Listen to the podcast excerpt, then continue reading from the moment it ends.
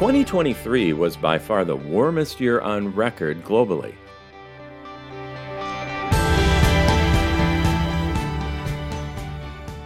NOAA, NASA, and European datasets all confirm the numbers, and that means the 10 warmest years on record globally are the past 10 years. So, how do climate scientists explain this unprecedented warming trend?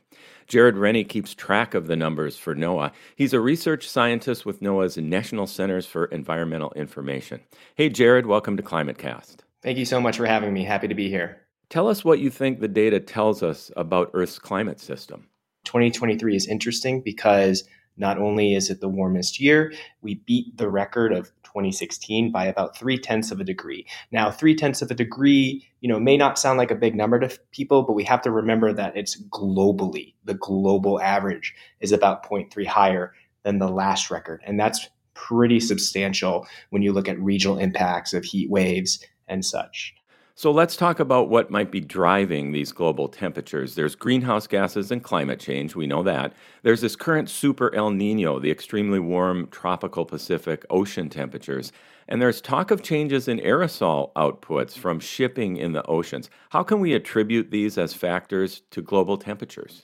Yeah, it's hard to really pinpoint one specific thing just because the atmosphere is a three dimensional fluid and there's lots of things going on. Like you mentioned, the input of greenhouse gases, uh, volcanic eruptions that happened in 2022. So there's lots of different things happening. I think what's really interesting is that El Nino is certainly a big factor. Uh, we had a three year La Nina, but it ended last year and we switched over to El Nino. Typically, when, when you have an El Nino, you have warmer temperatures globally and you get the record breaking year. So the big El Ninos of, let's say, 2015, 2016, and even back in the 90s, 1997, 1998. What's interesting this time around is that typically we have a three to four month lag between the start of an, an, El Nino period and seeing warmer temperatures. But we didn't see that. It was pretty abrupt. And it's really hard right now to sort of pinpoint as to where that came from. We need about another year or two of data to kind of really figure out what exactly is going on. And we know that this El Nino did kick in in 2023. It looks like it'll last into at least the first part of 2024. Could that help boost global temperatures in 2024? There's certainly a chance. Again, there's lots of factors that go in, um, but the uh, NOAA, the Climate Prediction Center, they are looking into you know the next few months, and they they are sort of predicting the El Nino to continue, and so it can exacerbate the temperatures. So, we'll, but we'll have to see how things go over the past few months. Jared, we talk about these last 10 years as the hottest 10 years on record globally. That's never happened before in the temperature records going back to 1850.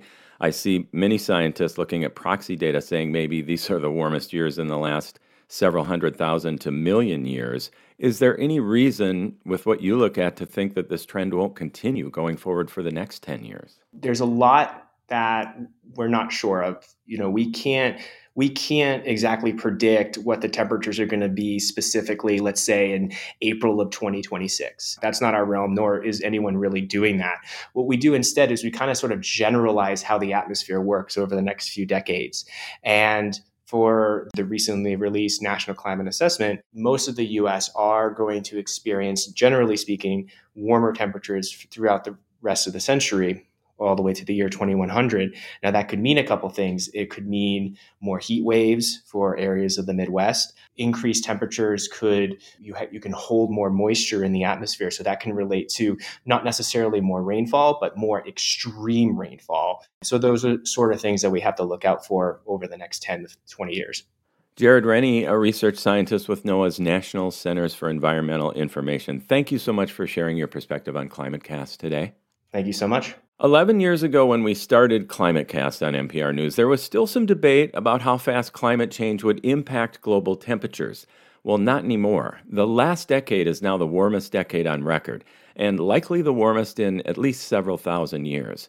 Now, the focus is increasingly on cost effective climate solutions.